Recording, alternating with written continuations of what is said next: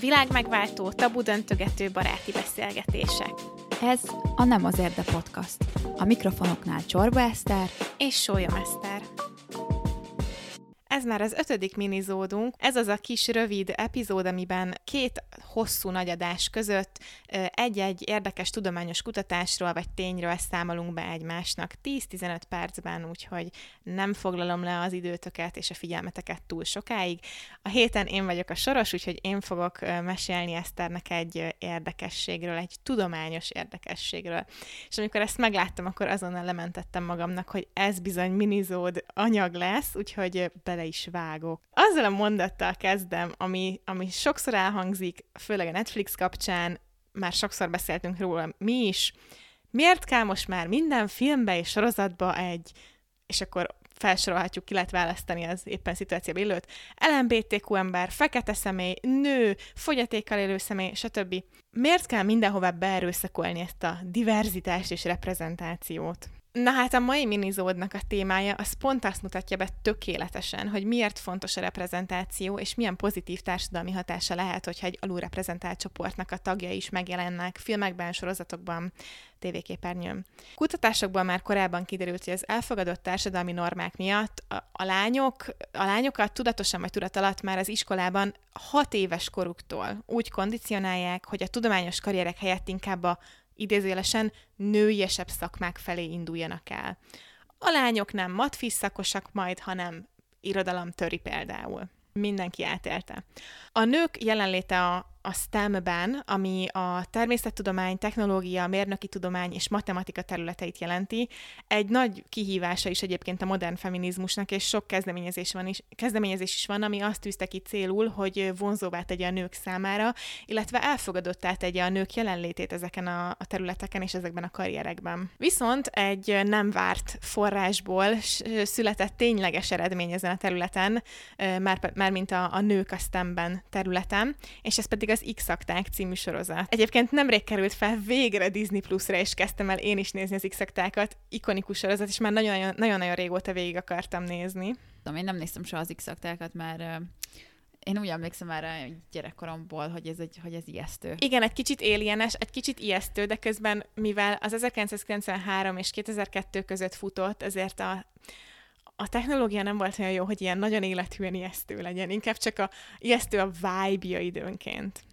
Szóval ebben a sorozatban két FBI ügynök nyomozott paranormális jelenségek után. Az egyik a mondjuk úgy, hogy nyitott világnézetű, nagyon UFO barát Fox Mulder, a másik pedig a skeptikus és racionális ellen, ellentételezése Muldernek Dana Scully.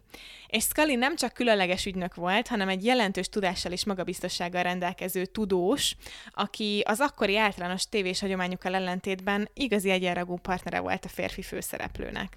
Mulder és scully a kalandjait aztán milliók követték a tévében, tényleg nagyon-nagyon ikonikus volt ez az x című sorozat, és hát nem más, mint Gillian Anderson alakította Dana scully egyébként, aki ezzel a szerepével nőknek egy egész generációját inspirálta arra, hogy a STEM területen tanuljanak és helyezkedjenek el.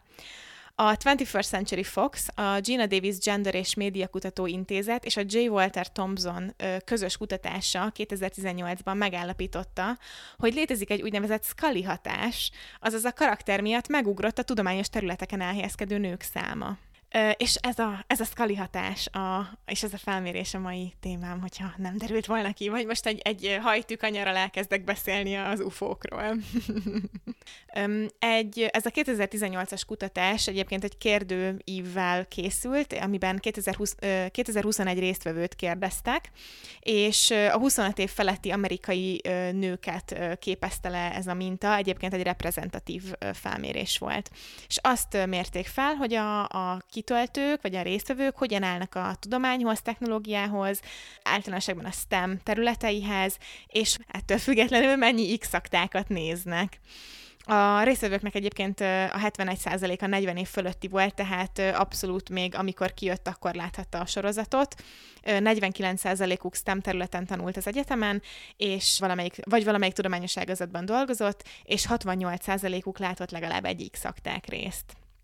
Na és akkor most fogok a, a módszertannak, a, meg az eredményeknek a leírásában erősen hagyatkozni a Telex cikkre, olvassátok el, nagyon jó. Azok, a, azok közül a megkérdezettek közül, akik ismerték Scully karakterét, 63% mondta azt, hogy, különösen, hogy a különleges ügynök miatt tartják fontosabbnak a STEM tárgyakat.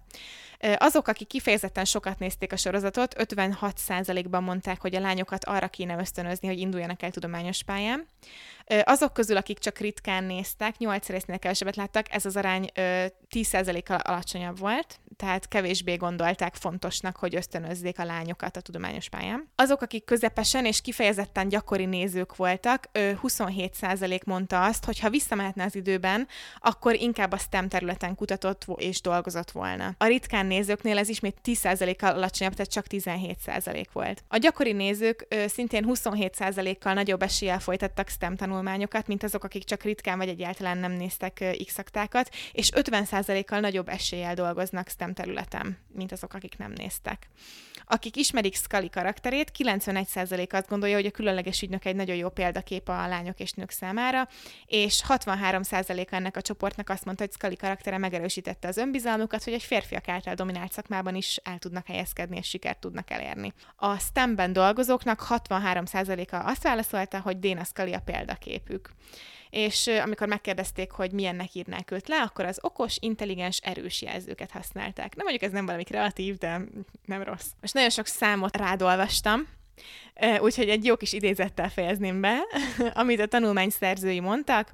A tanulmány eredményei megerősítik azt, amit a korábbi kutatások már megállapítottak, a szórakoztató média nagy hatással van az életvezetési döntések alakítására, könnyű a szórakoztató médiát egyszerűen csak szórakoztatónak tekinteni, de a társadalomtudományi kutatások fél évszázada azt mutatja, hogy a médiában megjelenő szereplők, képek és történetek mélyreható módon alakítják mindennapi életünket. Dana Scully egy csomó nőt inspirált arra, hogy a tudományos pályán ö, helyezkedjenek el, és igen, pont ezért fontos olyan szereplőket tenni a tévéképernyőre, még akkor is, hogyha az ö, idegen és nem életszerű a jelenlegi társadalmunkban, mert másoknak is szüksége van erre a biztatásra és inspirációra. Amúgy én ezzel tökre tudok rezonálni, hogy tényleg, hogyha egy olyan karaktert rá látsz a, a, a tévében, például én, jó, szintén ez most TikTok nem tudományos kutatás, de hogy például sokan ö, mentek sebésznek, vagy egy csomó olyan embert látok, aki mondjuk sebész TikTokon, és azért tette, mert a Grace Klinika ö, inspirálta el erre. Ö, ugye a Grace Klinika ez egy ilyen orvosi sorozat, ahol sebészek életét mutatják be. Tehát nem, nem nagyon valósághű, én azt gondolnám, de hogy ez azért tud ösztönözni. Én úgy gondolom, hogy általában azok a csoportok nem szeretik amúgy a diverzitást a, a médiában, akik amúgy is látják magukat hmm. reprezentálva, és ugye nekik ez így furcsa lehet, hogy ha, mi hal vagyunk, igen. Aki megszokja, hogy állandóan reprezentálva van, ő igazságtalannak érzi, hogyha ez bármilyen irányba elmozdul, még akkor is, hogyha az új reprezentáció, ez még mindig nem tükrözi mondjuk a, a valós világot, hogyha valakitől el, a száz százalékból elveszel egyet, akkor azt egy veszteségnek fogja megélni. Téged inspirált valami, valami vagy valaki, hogy pszichológia tanulj? Volt ilyen, ilyen példaképed a tévéből? A saját döntésképtelenségem volt az, ami arra vezetett, hogy én egy pszichológia, pszichológus vagyok papíron. Um, Hannibal. Bárcsak. Nem, nem. Valójában nem tudom, hogy engem inspirált egyáltalán már ö, olyan média karakter ennyire, ö, mint azokat, akik, ö, akik, akik a Scully hatás ö, alatt választották a, a STEM ö, pályát. Téged? Milyen, milyen, milyen karrier? Engem nagyon inspirál um, Selena Gomez karaktere az Only Murders in the Building című sorozatban, akik Aj. ugye egy true crime podcastot csinálnak a szereplők, úgyhogy na igen, nagyon inspiráló. Nem, csak viccelek, nagyon jó egyébként a sorozat. Mm, én nem emlékszem ilyenre, de, de lehet, hogy ha, ha fiatalon láttam volna a, az x akkor akkor adott volna rám. Azt tudom, hogy mindig is sajnáltam, hogy nem vagyok jó a tudományos dolgokból, de mivel közben minden másból így jó voltam, ezért nem gondolom, hogy hülye vagyok a fizikához, vagy a kémiához, egyszerűen csak sose voltak meg azok az annyira jó inspiráló tanáraim, vagy az a, az a támogatás, ami segített volna, hogy abban remekeljek. Ne, nem volt ez soha kimondva, hogy ez nem elég csajos, de, de nyilván azért látja az ember, hogy ezeket, ezeket kimondás nélkül felveszik a gyerekek magukra. Úgyhogy így, így elt, elterelődtem erről a pályáról. Ja, úgyhogy ez volt a, ez volt a minizódom. Remélem, hogy nem dózeroltalak le nagyon itt a monológommal, és nem és jobban, mint nem marad, szoktál. Nem jobban, mint szoktalak. Akkor jó, megnyugodtam. A következő minizódban pedig kíváncsian várom, hogy te miről fogsz mesélni nekem. Köszönjük, hogy ma is minket hallgattál. Ha tetszett ez az adás, értékelj minket öt csillaggal, és ne felejts el feliratkozni Spotify-on, Apple Podcast-en, vagy ahol most hallgatsz. Kövess minket Instagramon, ahol nem azért podcast néven találsz minket, vagy tudj meg rólunk többet a nemazértpodcast.com oldalon. Két hét múlva találkozunk. Sziasztok! Sziasztok!